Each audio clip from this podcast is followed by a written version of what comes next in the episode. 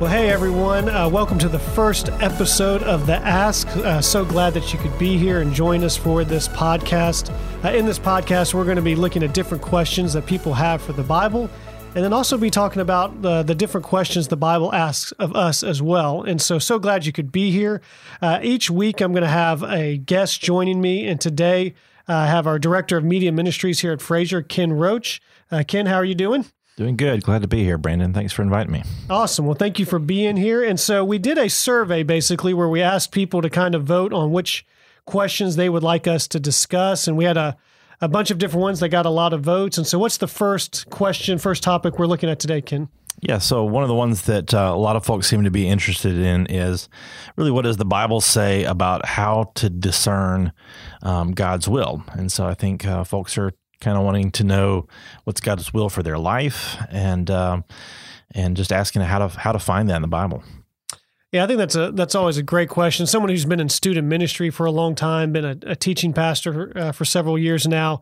That is probably one of the questions I get more often than not. Is just how do I discern God's will for my life? How do I know what to do? Uh, how do I know which decision to make um, when it's just not super clear?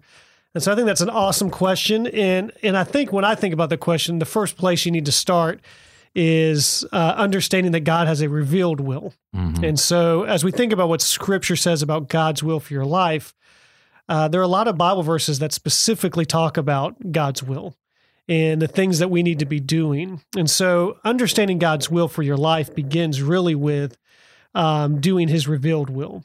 So, for instance, there's there's scriptures in the Bible that say it's God's will for your life to be sanctified, to be holy, to be set apart, uh, to live into the righteousness of Christ. Um, there's lots of verses that say it's God's will for us to care for the least of these and uh, to help our neighbor, to love God with all our heart, soul, and mind, to love our neighbor as ourselves. And that's usually not the answer people want to hear right, first. You know, right. they, they really just want the answer to a very specific life question or a life decision. But really, you can't it's going to be difficult for you to discern God's specific will for your life if you're not uh, already participating in his revealed will.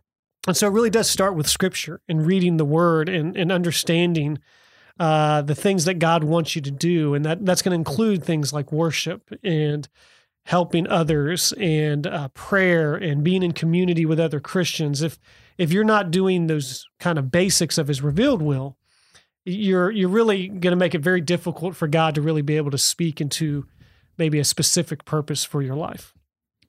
Yeah, I think you know what comes to mind for me is what I call the sort of the GPS model, mm-hmm. where uh, people are sort of expecting God's will to be like a, a GPS that's going to give you turn by turn directions, you know, turn right here, turn left here, and so forth.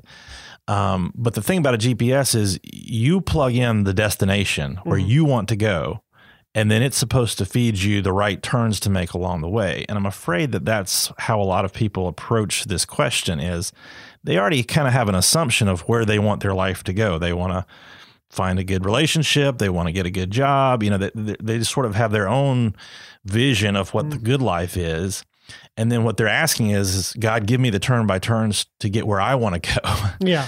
where I think what you're getting at is what God reveals to us in his word is more about the ultimate destination. Yeah. Are we willing to surrender to him on where our life is ultimately going? Mm. And until we're willing to do that and actually let God set the coordinates for where we're heading, then it's not really a whole lot of use asking him to give us those turn by turns as we go along. Yeah, no, I think that's good. I, I, I, can remember being on a trip with my dad where uh, we were using the GPS, but he just decided to ignore it, you know, and it was telling us to make a U turn, right. you know, for miles and miles. But he kind of thought he knew better than the GPS. Right. And yeah, I think that's often the case is that we kind of have an idea of how we want our lives to go. And we just want God to get us there as smoothly and easy as possible. When in reality, you're right. It has to really start with surrendering ourselves to God's will, God's purposes, um, and God's word. And, and until you do that, it's it's going to be um, very difficult for you to really ever uh, live into God's specific will for your life. Another thing I would I would always mention to people too is that you know the Bible promises to be a lamp unto our feet, not a crystal ball into our future. Mm. and and just helping people realize that you know, I think what we want is we want certainty. Right. We want a very specific map laid out for us that um, will show us what our five year plan is going to look like, what the next 10 years are going to look like. And when I'm reading the scriptures, when you look at the whole of the narrative, God doesn't seem to care about our certainty, Hmm. like at all. like he doesn't seem to be really obsessed with uh, giving us a five year plan, a 10 year plan. In fact, God tends to want his people to be in a place of uncertainty. And so that you have to lean and depend on him each step of the way. Uh, and so I think God is faithful to show you the next step. And when you're obedient to that step, he'll give you the next step. But this idea that God's going to kind of give you this um, laid out plan for the next 10 years is highly unlikely uh, because I think what would happen is that sometimes we get more obsessed with our own plans and less obsessed with glorifying God and being dependent upon Him. And so, one of the things I, I would always encourage people is is a phrase: embrace the uncertainty. Embrace the uncertainty of life. Embrace that not everything's going to turn out like you thought, like you planned, and that's okay. But that God will give you the next step. He will be faithful to show you the next door, and you be obedient to walk through it. Yeah, you know, I think just to tag on to that, one of the things that I'm learning just from observing how God has sort of worked in my life and hearing how he's worked in other people's lives and then taking that back to scripture and seeing how he's worked with people through through the centuries in scripture is that when God does reveal something about the future, you know, when he puts a promise in your heart of hey this is going to happen or you're like abraham you're going to have a son or Mhm. david you're going to be king or whatever um, it never happens right away like Yeah. we think you know we're wanting the the the right now and when he does reveal things about our future almost always it's um much farther down the road than we would like for it to be and it's going to come about by circumstances that we would never expect and he's going to lead us through a lot of valleys before he gets gets us on that mountaintop and so i think um th- there are some ways in which god likes to drop maybe hints about our future Mhm, mhm. but not like you said in the sense of here laying out the blueprint for you here's Yeah. the 10 year plan as much as putting these seeds of hope in us that uh, i've got great plans for your future but they're going to unfold in my timing not your timing Yeah. and you need to be faithful like you're saying to obedience in the next step um, not really trying to figure out how to make those ultimate promises happen but trusting with hope Yeah. while being obedient in the day by day And I think that's really difficult because we live in the you know the microwave culture of we we want to know these things now, we want to see them now. So this idea of of waiting and and uh, trusting um, and things not happening on our timetable is really difficult. You know, one of the things I, I would also mention to people is that you know here's one thing I can guarantee is that your life is not going to turn out like you thought it to be. Yeah, I think Luke Skywalker got that right. This is not going to turn out the way that you think it will. in the words of Luke Skywalker. um, this is not going to turn out like you thought, but that's actually really good news. I'm so glad my life did not turn out like I thought or Yeah. how I planned it. Uh, because me being a pastor, me going on mission trips, orphan care, adopting, none of those things would have happened in my life if it turned out like I had planned it. Right. And so I, I encourage people to say, your life won't turn out like you had thought. It's not going to, but that's actually really good news. Yeah. It's really good news. And that you can rest in the security of God, that He knows where He's taking you, and that His plans for you are so much better than the plans you have for yourself or for your family, and that you can trust in that security. Right. So, you know, St. Augustine had uh, this quote that could be kind of controversial. I'd love to hear what you think about it when he said, um, Love God and do whatever you want. Hmm. You know, that's kind of a, a, a challenging take on God's will. You know, some people think, oh, God has a will like for what shoes I should wear today and, and you know, Yeah. just down to the minutest detail. But Augustine seems to suggest that there's room in God's plan for our own desires. Yeah. Yeah. And I, I don't think there's a lot of truth to that, you know, but that, that first phrase is a big one. Yeah. you know and so if, if you are loving god with all your heart soul and mind if you're worshiping him if living into his revealed will then I think there is a part where you could trust um, um, God's desires that He's giving you and the purposes and the passions He's given you. Because at that point, you're living into His revealed will, and so that at that in that essence, you can kind of trust that He's directing your life, that y'all are walking together. And so in that sense, I think there is something really freeing about that. And and I think I would encourage people in that is that sometimes, especially young people, sometimes they think, you know, following God's will for your life is going to hamper you or hold you back or kind of be this um like God's a cosmic killjoy. When in reality, God knows you best. Like God knows you better than you know yourself. And so uh, his will and the desires and passions he gives you when you live into that will are always going to be better um, than the things that you would have put in that place. But that kind of leads me to another question that I'd ask you, Ken, is, you know, some people kind of come at this with the assumption that kind of no matter how you live, you know, it's God's will for your life. So even if you do a lot of things that you shouldn't do, that was God's purpose for your life because it led to a greater end, or, you know, hey, I did this and that, but, you know, God used that to make me who I am today so I guess the question sometimes people would ask is like, does it matter how you live, or no matter what happens, that was God's will for your life, so to speak? Yeah, I think um, that can be uh, sort of sort of an excuse uh, if we let it uh, become that to mm-hmm. um, sort of depend on you know God is sovereign, um, but but how His sovereignty works out is is a lot of times mysterious to us from from this side of you know of um, of the end times. And so um, I think that what we see is that God is able to redeem yeah. any choice that we make. Mm-hmm. Um, he is able to take, for instance, you know, David's uh, adultery and murder mm-hmm. and turn it into the beauty of Psalm 51 and David's confession and, and what we are able to learn about the heart of God from that. Um, but that could not be interpreted to mean, oh, it was God's will for David to commit adultery yeah. and murder. Yeah. Um, there were tremendous consequences that mm-hmm. came mm-hmm. on David and on his family as a result of his sin. And so, you know, we have to be aware that uh, disobedience to the revealed uh, will of God always carries real consequences. Yeah. Um, and and balance that in intention with um, when we do find ourselves in that situation and we do realize that we have disobeyed God's will, to not give in to despair, but to understand that He's able to redeem that and use it for His glory.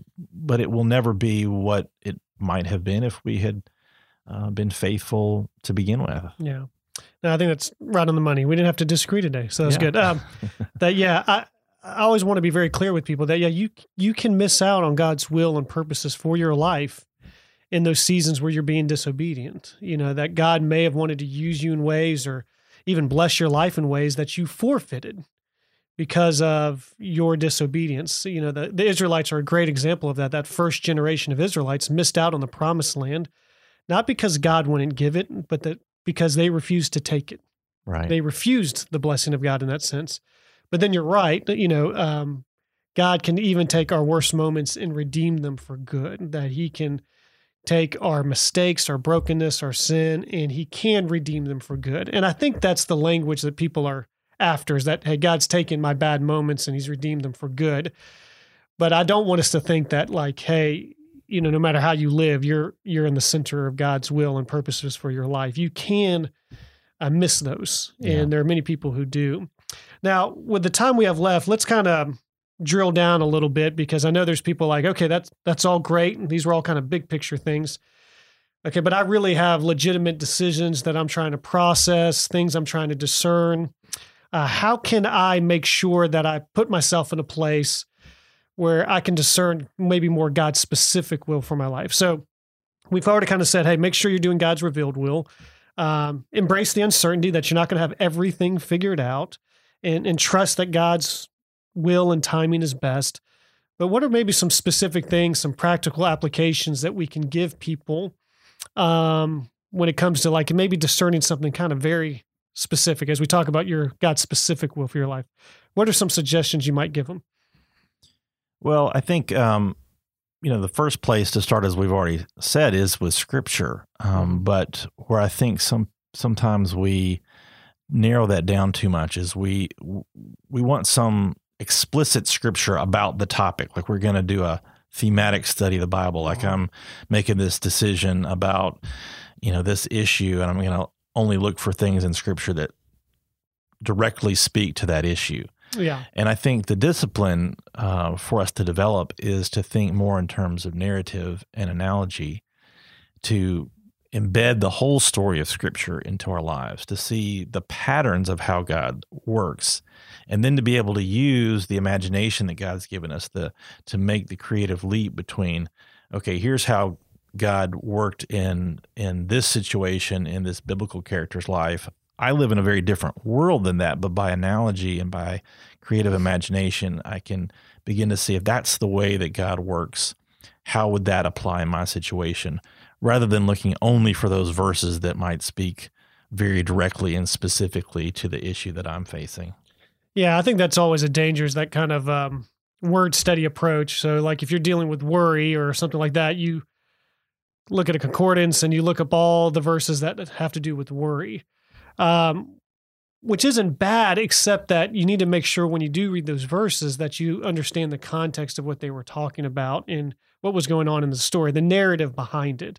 Because otherwise, what we're doing is is we could really pluck those verses out of context, and we'll talk a lot about that on this podcast. Is that you know the dangers we we go to the Bible asking it questions that it was never set up to answer or we're forcing certain Bible verses to answer questions that it wasn't really talking about.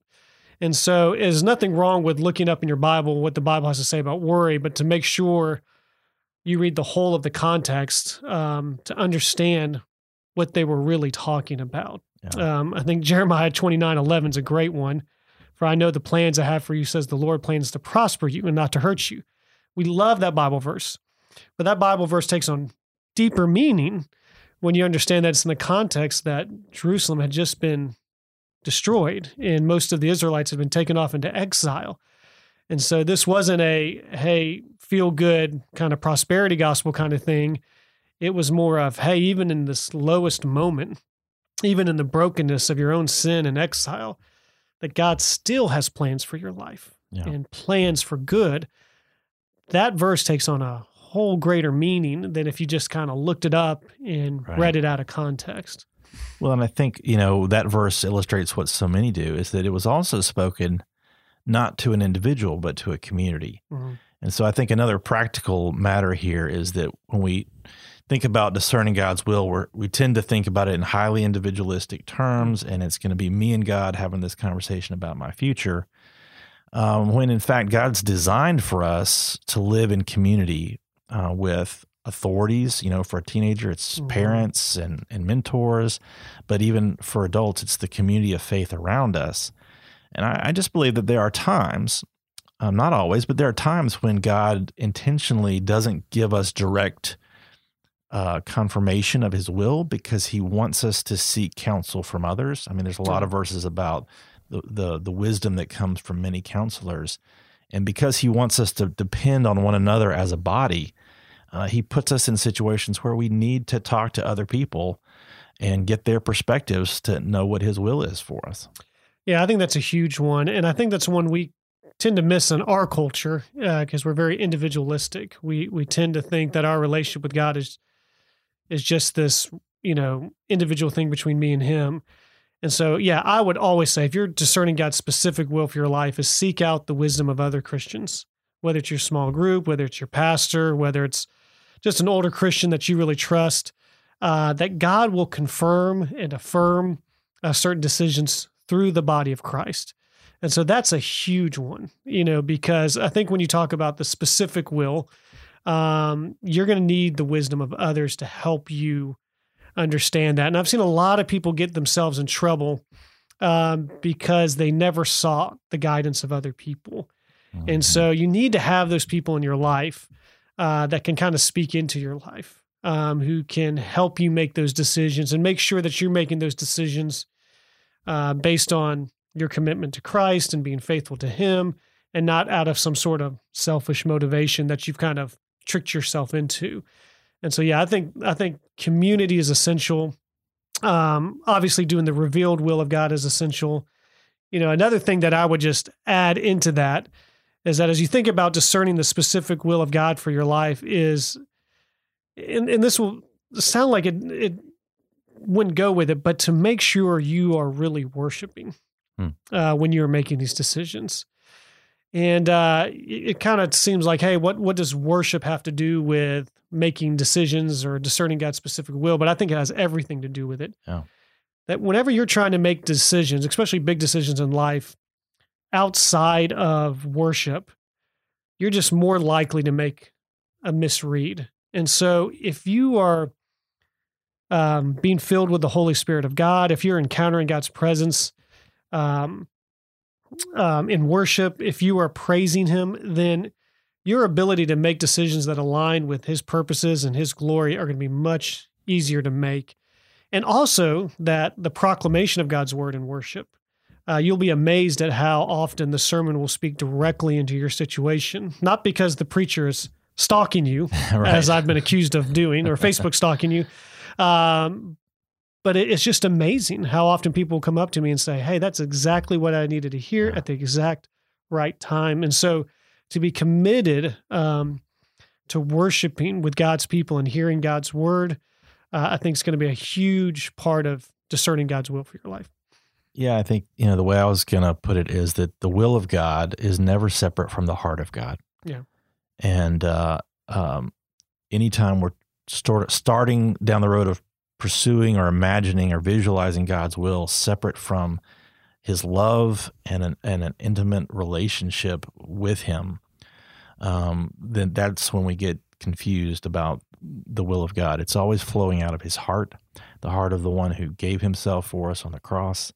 And worship is, you know, it's where we get the heart of God revealed to us so that we're uh, we're perceiving his will in that sense as the heart of a father mm-hmm. seeking what's best um, for his children, the heart of, of one who gave himself for us. Um, and anything he's leading us towards uh, is for our good and for his glory. Yeah. So I think that uh, we hope that's helpful for you. That as you think about God's will for your life, is um, you know embracing the uncertainty, you know, trusting in His promises, knowing that He wants to speak into your life, uh, seeking the wisdom and guidance of other Christians, and making sure that you're in a place of worship and prayer as you're seeking His specific will for your life. Now, as we think about how the Bible questions us, I think the first thing that the Bible would ask of us as we're trying to discern God's will is, are you doing God's revealed will? Yeah. You know, that's going to be the the confrontation that Scripture speaks back to us: is are you surrendering your will to God's revealed will? Because it has to start there. Uh, that is the root, that is the beginning of being able to discern God's specific will for your life. Well, thank you, Ken, for joining us. Uh, so glad you could be here. Yeah, great to be here. And I uh, want to make sure y'all know that uh, if you like the podcast, make sure you subscribe to it. We'd also love for you to give us an awesome rating. If you didn't like it, just don't give us a rating. So just just ignore the rating part. But uh, but if you like the, the podcast, please subscribe and rate it. We'd uh, appreciate that very much. And uh, we will be back very, very soon. Thank you for listening. God bless.